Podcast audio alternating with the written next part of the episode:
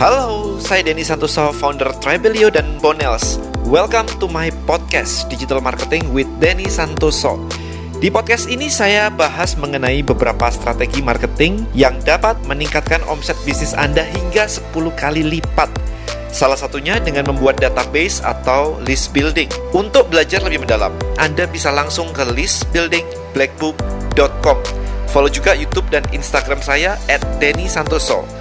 Di sana saya juga berbagi ilmu mengenai digital marketing dan mindset setiap hari. Right, ayo kita mulai. Enjoy the podcast and see you inside.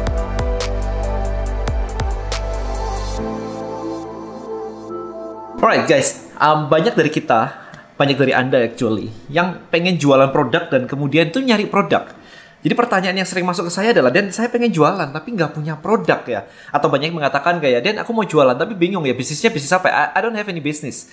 Mau join ke list building black book, mau join ke list building mastery, selalu bertanyanya tentang produk, produk, produk. Oke, saya pengen menyoroti tentang produk. Jadi di video kali ini, saya pengen menyoroti bahwa Anda tidak hanya membutuhkan produk, Anda butuh lebih dari produk. Karena produk itu tidak bisa jualan dirinya sendiri. Alright, jadi kalau misalkan Anda, saya kasih tahu nih, Tribelio. Hari ini Tribelio sudah um, lengkap. Fiturnya itu udah lumayan banget. Ada ada sosial medianya, ada email marketingnya, kemudian ada shopnya, ada chatnya, right? Banyak. Tapi kalau misalkan Anda cuma saya kasih ini loh Tribelio dengan fitur ABCD kayak begini, Anda mungkin akan kayak ya whatever lah. Itu kan project-projectmu uh, nggak peduli lah gitu kan. Tapi kalau saya bilang kemarin barusan ada orang yang dalam waktu cuma dua minggu aja pakai Trebelio itu berhasil mendapatkan income dari nol, literally nol, sosial medianya nol, berhasil mendapatkan income 45 juta. Dan dalam waktu sebulan lebih kayaknya, sebulan hampir dua bulan, omsetnya udah di atas 336 juta. Kebayang ya? Amazing banget. Nah, hal-hal kayak begitu sudah mulai banyak. Nah, kemudian ada lagi uh, chief atau pengguna dari Trebelio yang mengatakan bahwa kita nanya, kita nanya semuanya. Um, apa sih yang bikin kamu tuh suka banget pakai Travelio? Kita pengen tahu nih. Dan kemudian dia mengatakan bahwa oh pakai Travelio itu ternyata enak banget. Kalau pakai grup WA nih Den, aku punya grup itu banyak di grup WA.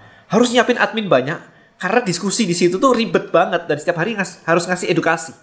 Harus posting konten, edukasi dan banyak grup. Kalau satu nanya, satu nanya, satu nanya, ini jawabnya bolak-balik. Belum lagi kalau pertanyaannya jalan terus. Waduh, itu ribet tuh, apalagi punya 10 grup. Kayaknya imagine 10 grup men. Kayak WhatsApp itu cuma 256 member. 2500 member aja udah 10 grup. 2000 member loh. Kalau 10.000 member gimana? itu udah kayak 40 grup gitu kan. Itu impossible untuk di manage. Nah, ada satu chief ini bilang dia suka banget pakai Trebelio karena apa? Email udah otomatis diposting, push notifikasi bisa otomatis juga dikasih tanggal di schedule. Posting di dalam tribe-nya juga otomatis. Jadi semuanya udah disiapin sebulan full dia tinggal nganggur. Enak banget kan? Postingnya udah kayak ngajakin ngobrol itu otomatis. Kemudian semuanya ngingetin pakai email dan push notifikasi otomatis. There is the reason dia mau pakai Tribelio dengan harganya yang sangat sangat murah banget. Nah, this kind of story ketika saya cerita keluar, ketika saya main di clubhouse dan sebagainya bahwa oh bikin komunitas di Tribelio kamu bisa punya database, kamu bisa memiliki database yang bisa kamu broadcast, bisa kamu engage dan edukasi.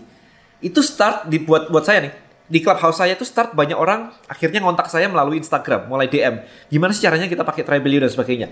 Tapi intinya apa di sini? Intinya adalah Tribelio sendiri nggak ada perubahan. Tribelio ya fiturnya kayak begitu. Tapi Tribelio with the story yang tadi story-story kayak begini, ini yang membuat Tribelio itu dicari orang dan akhirnya laku. Nah, dari sini nih, berarti pesan-pesan saya apa nih? Produk Anda, apa story-nya? Apakah story-nya cukup menarik? Atau story-nya cuma Anda bilang bahwa produk saya bagus. What is the story yang Anda kemas? Nah, ini tugas Anda. By the way, secara, sebagai penjual harus mengemas story. Story bisa macam-macam.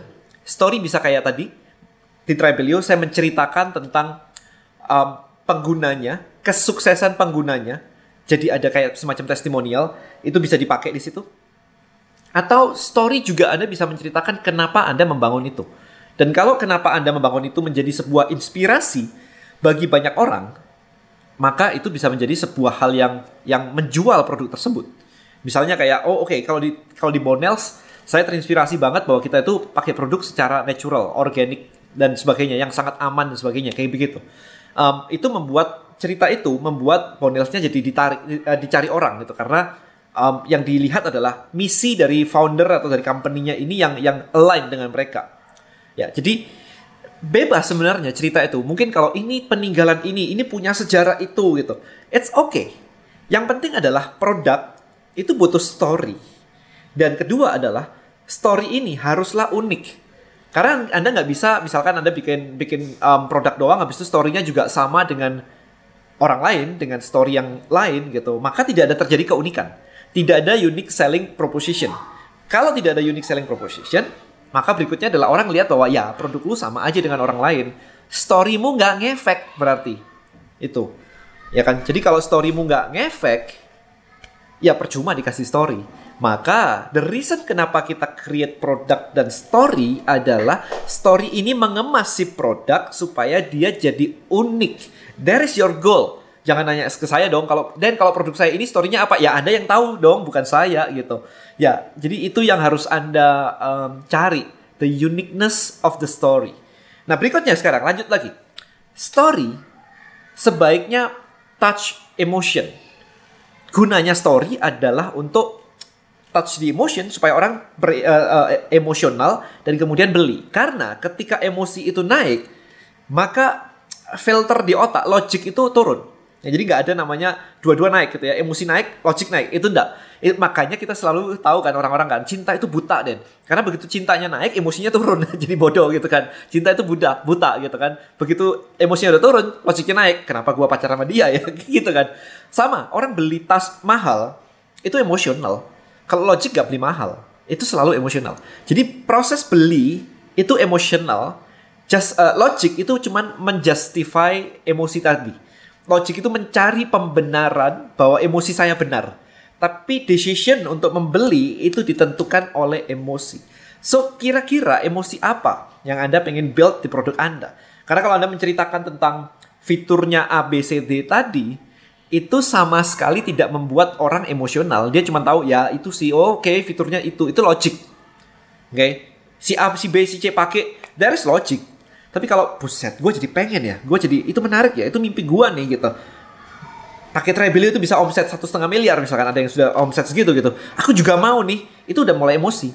Logiknya udah kayak yang penting gue ikut dulu gimana caranya belajar deh kalau perlu di listbuildingmastery.id, listbuilding blackbook, pokoknya gue belajar deh gitu. Itu emotional. So itu yang harus Anda build di produk Anda. Apa pun, pakai baju misalkan fashion misalkan. Oh, kalau pakai fashion ini anda akan kelihatan bagus, Anda akan kelihatan modern, Anda akan ngikutin tren, teman-teman akan suka dan sebagainya. Anda bisa ini itu gitu. Tato misalkan, buat apa? Emosional semua tato itu. Karena menunjukkan ini lo gua nih, ini saya seperti ini lo orangnya nih, freedom dan sebagainya. Harley Davidson emosional banget, nggak logik beli motor segitu, jalan-jalan kayak gitu nggak logik. Kalau logik beli motor paling murah, logik, ya kan?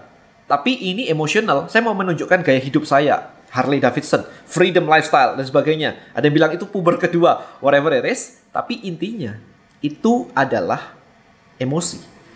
Ya, jadi apa sekarang? Story emotional story yang bisa Anda kemas ke produk Anda supaya logik orang itu turun dan dia benar-benar menginginkan produk Anda. Itu PR Anda sebenarnya. Jangan cuma cari produk untuk dijual, tapi memang PR Anda adalah setelah nemu produknya pun, Anda harus mengemasnya dengan story. So, Anda menjual dua hal. Produk, story. Bukan cuma produk aja. Anda boleh lihat sekarang di luar sana. Kira-kira orang jualan itu yang laku itu storynya apa? Ada restoran yang rame, storynya apa? Itu zaman nenek moyang saya tuh. Kakek saya pacaran di, di restoran itu tuh. Itu Anda cari semuanya. Karena untuk menciptakan sebuah story, Anda perlu tahu orang lain tuh pakai story apa saja sehingga Anda sendiri jadi aware, mulai nyadar. Oh iya ya bener juga ya, ternyata itu ada storynya, itu ada storynya, itu ada storynya. Anda lihat sendiri, event Tokopedia, storynya William juga ada. Anda tahu kan storynya William kan dimulai dari penjaga warnet, habis itu dia punya ide, dia ngeliatin kayak gitu, dia punya ide, dia raise fund, akhirnya dapat pendanaan, habis itu dibuatlah Tokopedia sampai hari ini. So semua punya story, right? Tinggal Anda mau nggak? Anda bisa nggak itu sekarang?